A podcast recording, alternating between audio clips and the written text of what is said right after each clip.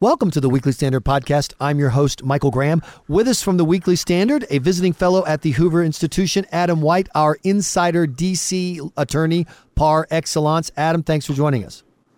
Uh, thanks, Michael. Thanks for having me. You've got a big piece upcoming uh, uh, regarding Antonin Scalia moving forward in the Supreme Court that'll be at theweeklystandard.com uh, this weekend. And we want to get a little teaser from you if we can, and also check in with you on where we are when it comes to uh, filling or not filling uh, uh, Justice Scalia's seat. Well, thanks, Michael. You're right. I'm working on a piece this week uh, looking back at Justice uh, Scalia's legacy. Obviously, it's it's impossible to to really summarize and, and do justice to uh, the legacy of, of Scalia, who, who served the court for three decades and will go down in history as one of the truly great justices. But I'm trying to to offer uh, readers a window into some of the things that made him particularly great in his time and in the time to come. Uh, earlier this week, I had a post on the website um, on on where things stand as a constitutional matter in the Senate with respect to an upcoming nomination by the president. A post that actually happened to be uh, based in research I did uh, as a law student and newly minted lawyer uh, in an article written in the Harvard Journal of Law and Public Policy on the Senate's constitutional power and discretion to simply uh, not deal with or not vote on or not hear a president's uh, judicial nomination. Well, you heard the president say this week that the uh, Senate has a constitutional duty, that they can't reread the Constitution in order to say that it's not their duty to uh, replace uh, Antonin Scalia while the president's still in office. Isn't, isn't that what the Constitution requires? Well, that's certainly what President Obama said. And in fact, that's what President George W. Bush said when Senate Democrats were uh, uh, blocking and slow walking his judicial nominations in the first part of his own administration. The fact is, the Constitution does not, on its face, actually require the Senate to act on a judicial nomination. Uh, the, the provision in Article 2 is pretty straightforward.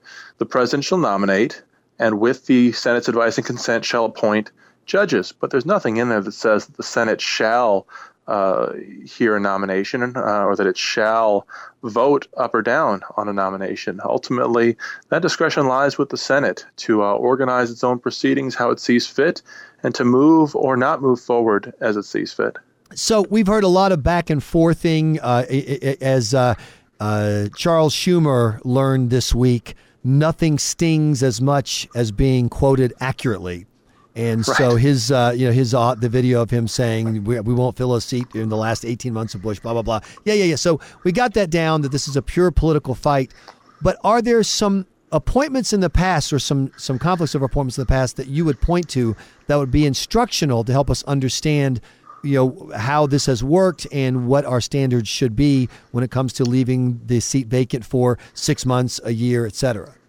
Sure. Let me just say at the outset, with respect to Senator Schumer, you know, it's it's been said that that uh, hypocrisy is the tribute that vice pays to virtue. Well, if that's the case, then so Senator Schumer's been an extremely virtuous uh, person at times because this speaks, this is the height of, of hypocrisy on his part. The line that he and, and Senator Warren and others have been peddling this week is that Senator Cruz and others ignore the fact that a president's term in office is actually three years, not four. Well, for years, when Senator Schumer was opposing and, and, and blocking judicial nominations from the Bush administration, uh, Schumer wouldn't concede that the president's President Bush's term was any years at all. And so it's remarkable to hear him now. Well, remarkable, but unsurprising, I suppose, to to to hear him say this now.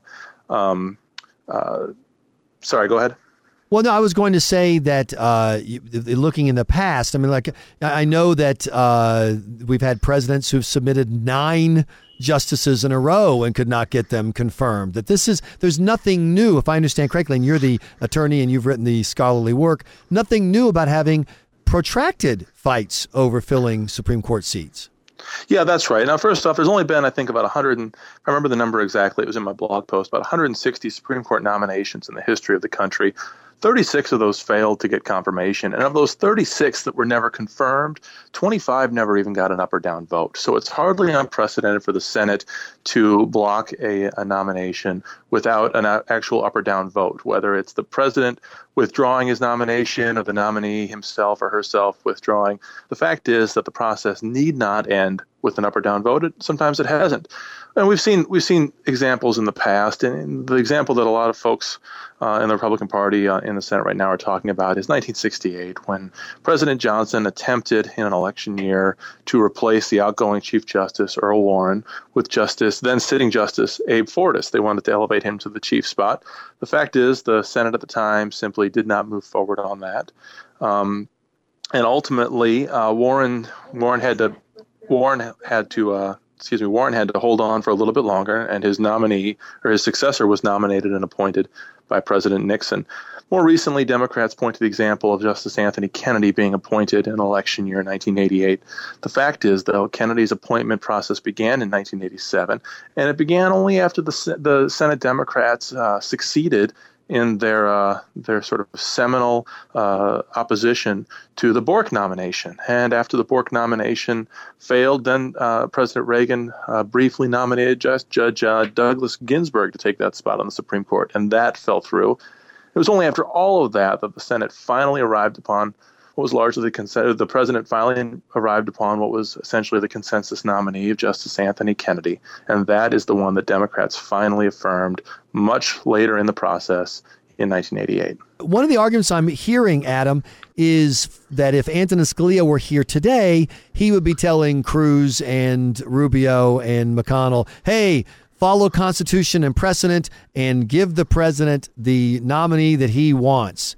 Is that an accurate description of Anton Scalia's view, do you think? And how does it fit in with his broader, you know, kind of uh, legal philosophy?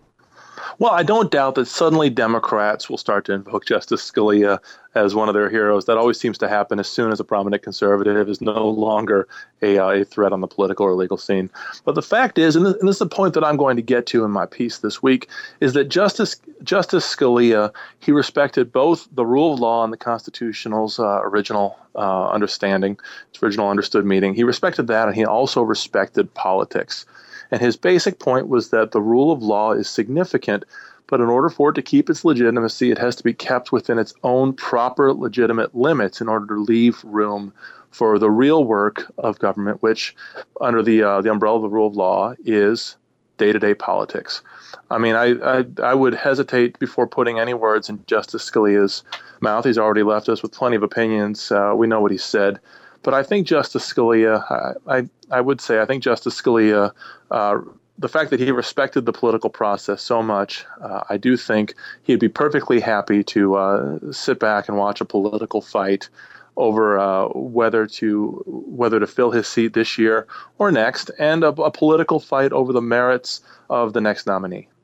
And you know, so fascinating that belief in democracy that that's how it should work is the consent of the governed and how that has been so undermined on the left you listen to the left talking and they seem to have an you know, whether it's super delegates for the democratic nominee or whether it's uh, uh, uh, using the executive power of the president or the judicial you know activism they seem to think that we the people are here to be man- managed as opposed to have us governing and Antonin Scalia, I would argue, was solidly on the side of the people, even when he thought we were wrong.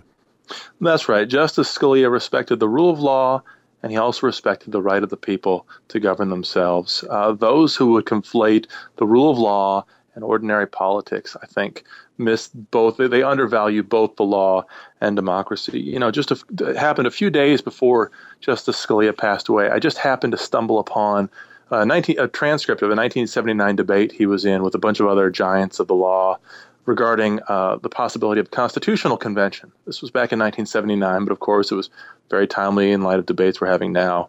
And I mentioned this uh, in the current draft of the piece.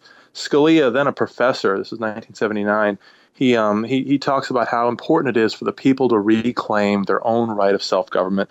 And the quote, the quote I have right in front of me says, this is Scalia saying, I'm not sure how long a people can accommodate to directives from a legislature that it feels no longer is responsive, and to directives from a life tenured judiciary that was never meant to be responsive without ultimately losing the will the people's will to control its own destiny. And I think that's the important lesson for us here is that within the limits prescribed by the express terms of the Constitution as originally understood, Justice Scalia would welcome the people reclaiming their right of self governance through the democratic process and through federalism. I have one last question for you, uh, and that is if you were going to point a you know a civilian non-scholar like myself to a single opinion of Justice Scalia's to read to kind of grasp his view and maybe uh, show why he's considered such a uh, towering figure in the history of the Supreme Court, which opinion would you point me to?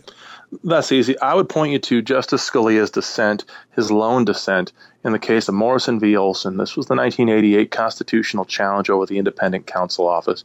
In that case, an eight, seven justice majority held that it was perfectly fine for the independent counsel office to be uh, to, for the independent counsel to be appointed by someone other than the president, to not be removable at will by the president or the attorney general, and to wield significant prosecu- prosecu- prosecutorial powers without direct oversight by the president or the attorney general. The majority signed off on that. Justice Scalia warned in emphatic terms that this sort of office, an unchecked, unbalanced, unaccountable office, would would prove to become a constitutional nightmare, and that the checks and balances, though inefficient and though uh, though interjecting uh, politics and policy into the rule of law uh, through prosecution, that it's an indispensable protector of our liberties. And in fact, as a as a practical matter, history bore Scalia out when the independent counsel statute expired in 1999, and nobody in their right mind wanted to uh, renew it. Scalia himself said in an interview a couple of years ago that that opinion he thought was his best, most impressive opinion. There's so many others that could be recommended. Um, one other I would I would I would I would encourage readers to look at was called Employment Division versus Smith. It was a First Amendment religious uh, free exercise case, another issue that once again is very much um, at the forefront of modern policy.